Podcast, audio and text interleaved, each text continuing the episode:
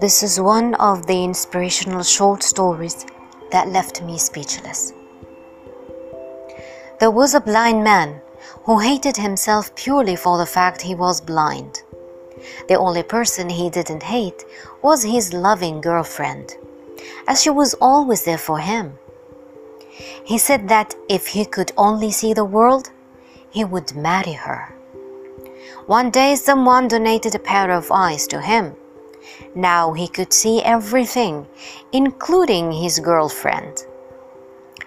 His girlfriend asked him, Now that you can see the world, will you marry me?